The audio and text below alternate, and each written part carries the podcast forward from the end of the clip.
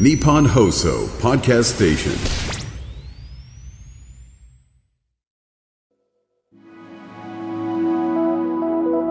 Konbanwa, Abe Ryo desu. Sate、今や日本人のふたりにひとりが一生のうちにいっかいはかかると言われるがんという病気。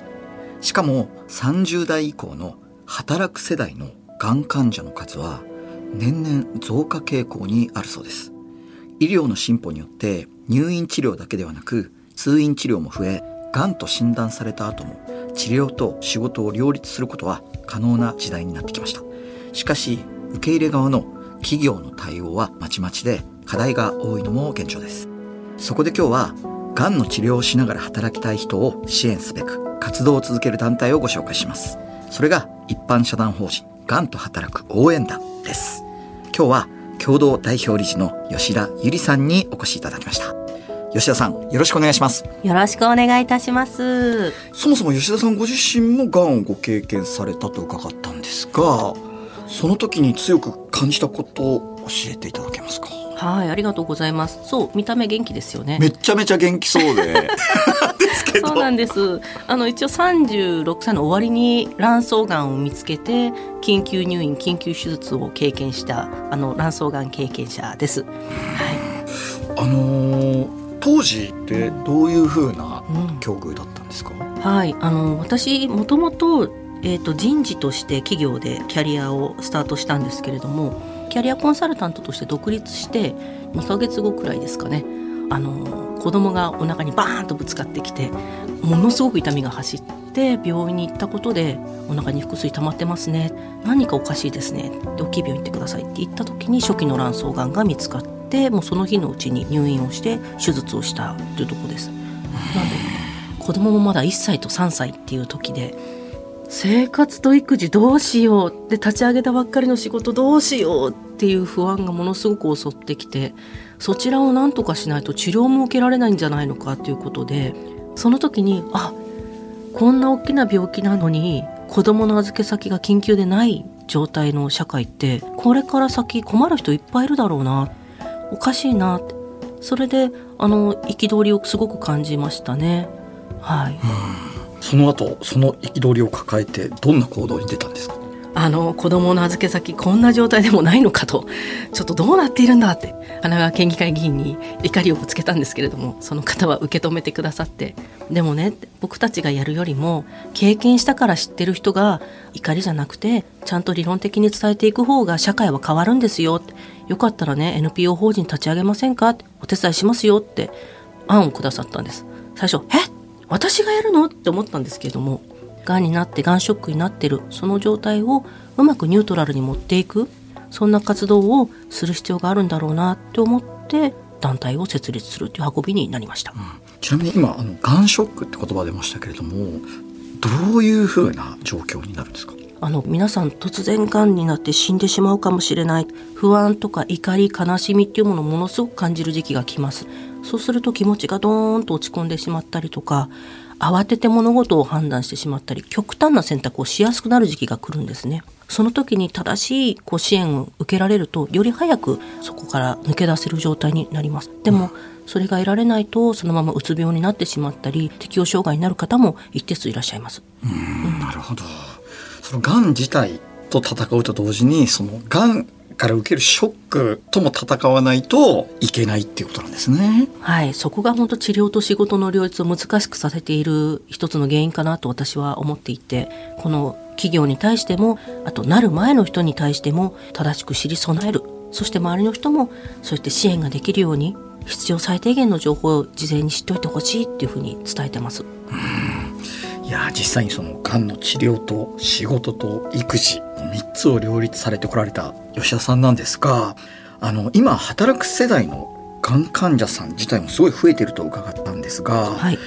職場ではどんな現状になってるんですか？そうですね、あのにせんじゅうきゅうねんの国立がん研究センターの調査、ちょっと古いものになるんですけれども、年間大体ひゃくまんにん弱ががんになっています。でそのうちのさんわりくらいがあの現役世代って言われている方たちがなっているんですね。なので本当に高齢者がなる病気ってイメージしがちなんですけれども、実はそうではない。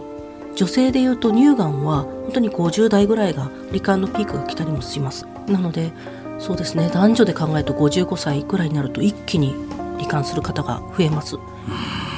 い、あのー、仕事を持ちながらがん治療の、まあ、通院をしている方ってどれぐらい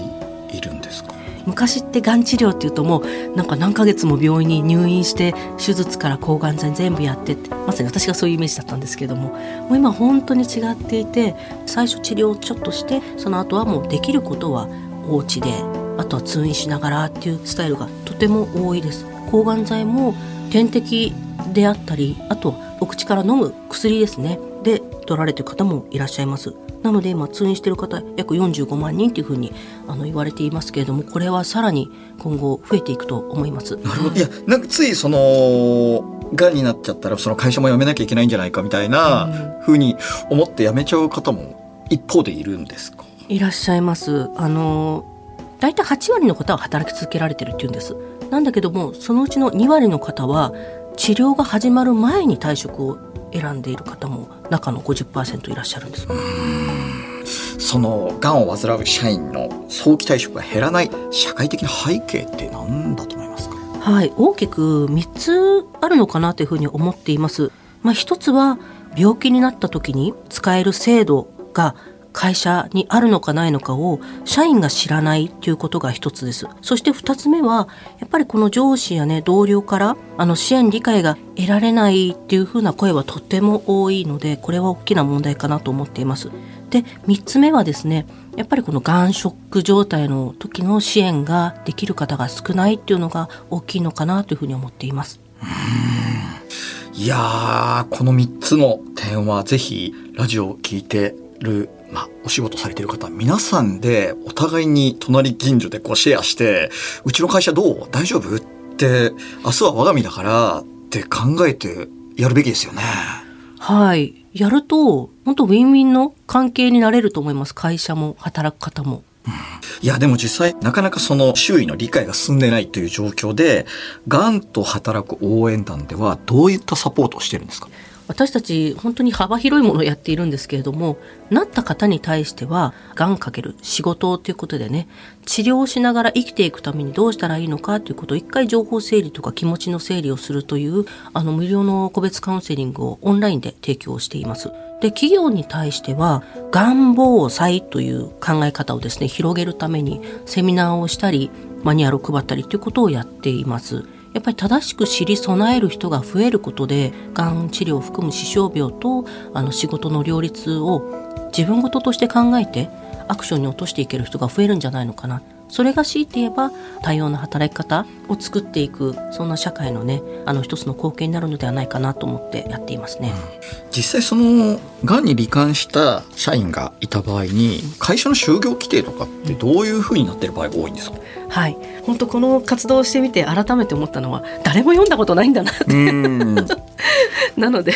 あの会社の方も作って終わりではなく定期的に会社の従業員の方に使い方をレクチャーしてくださいっていうのを伝えてます。うん、そしてやっぱなった後に就業規定ちょっと一回見てみてもらえませんかって言っても、どうせうちの会社ちっちゃいからないっていうふうに言いがちなんですけれども、そんなことはないはずだと、ぜひ調べてみてくださいって言うとありましたとか相談したらできましたっていう方いらっしゃるので、まずはね基本的なアクションをしてくださいっていうのを私は強く言ってます。うん、そのがんであることを会社に伝えづらいというかそんな風潮もまだあるような気がするんですが、うんはい、受け入れる企業側にはどういった意識が必要だと思いますか？はい、あのがん患者さんを受け入れるではなく、がんを経験した従業員がどう活躍できるのかという視点を持ってあの復職をねサポートしていただきたいと思います。中には改めて働けることの幸せさを知ったって言って仕事に対する熱意がものすごく上がる方たくさんいらっしゃるので、活用しないのはもったいないって思ってます。 エフエムきゅうじゅうさん エーエムせんにひゃくよんじゅうに 日本放送安倍亮の エヌジーオー 世界一周。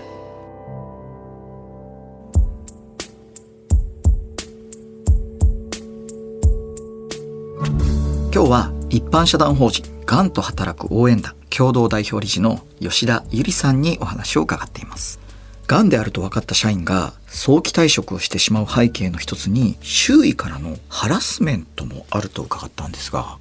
あの日本はまだ歯周病はその方の自己責任という考えがまだまだ根強く残っています。なのでなってしまったという方に対してあのじゃあどうしたいのと、あのその方が休みたいというのは休めばいいんじゃない、やめたいというのはやめればいいんじゃないということでサポート体制をあの強化して支援をするという視点はすごく少ないです。あとはがんを正しく理解していないことから無意識のうちにその方のキャリアを狭めてしまう声掛けをしたり問いかけをしてしまうという方がとても多いなというのがあのすごく問題だなと思っています。例えばがんになりました、お医者様は治療と仕事の両立できますからね、仕事辞めなくていいですかねって言ったんだけれども、会社に話したらがんじゃあ治療に専念した方がいいね、いつから休む、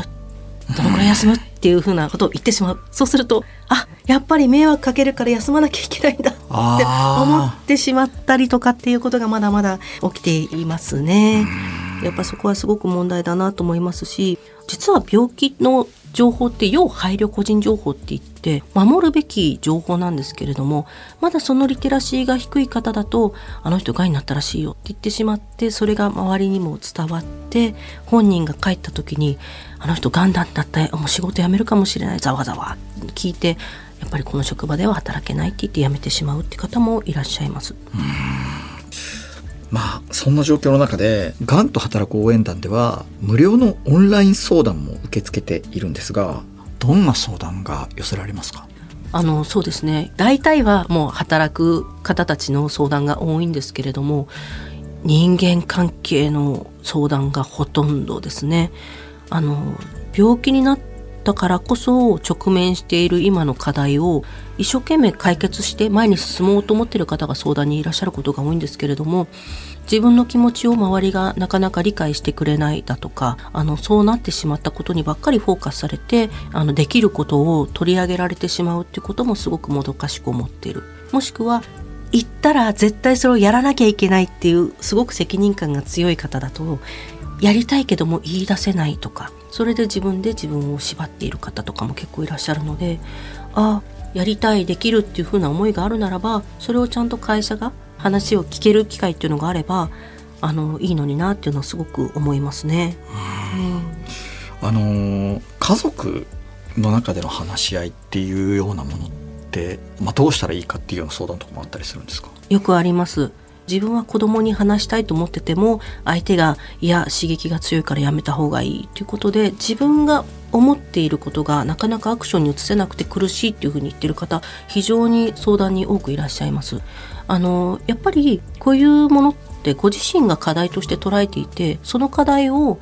解決するために自分がやりたいっていうアクションが出ているのであればそれができるように周りは支援するのが一番相手にとってのサポートになると私は思っています。ぜひね、あの私はこう思ってるじゃなくて目の前の方がどうしたいと思っている、じゃあそれをどうしたら叶えてあげられるのかなっていうことをね、あの周りの方は意識して対話ができるとがんになっても自分らしくキャリアを積んでいける方増えるのかなっていうふうに思っています。うん、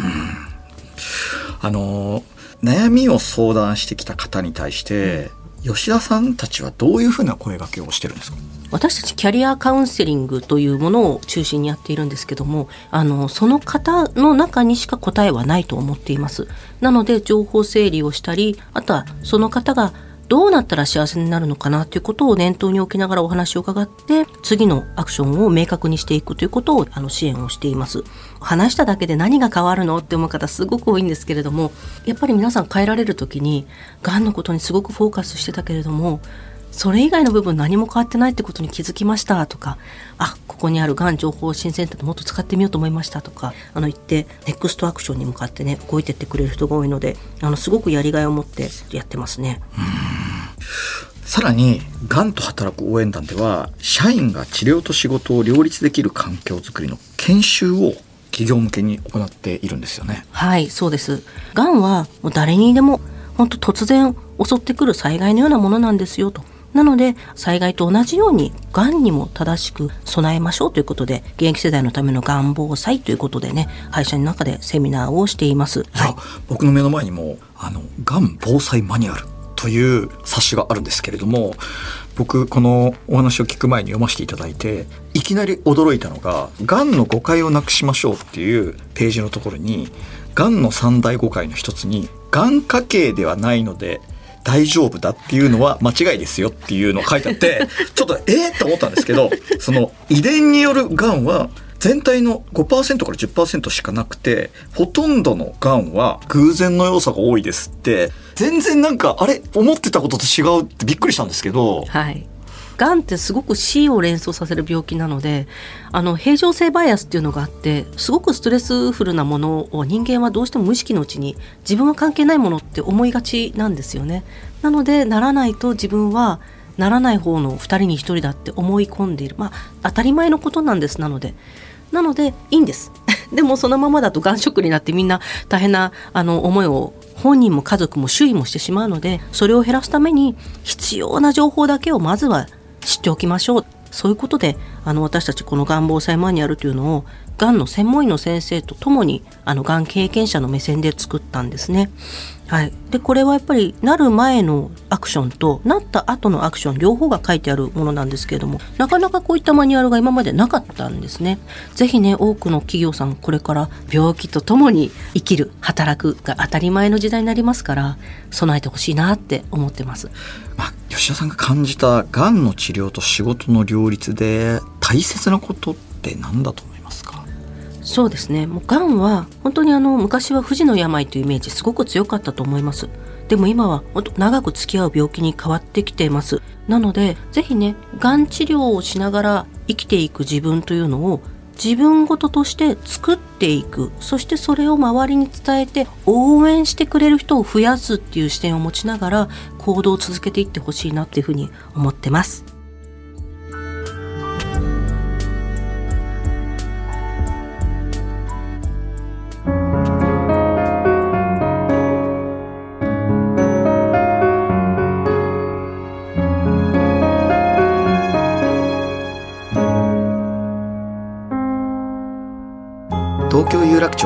日本放送からお届けした安倍亮の エヌジーオー 世界一周、そろそろお別れの時間です。今日は一般社団法人がんと働く応援団共同代表理事の吉田ゆりさんにお話を伺いました。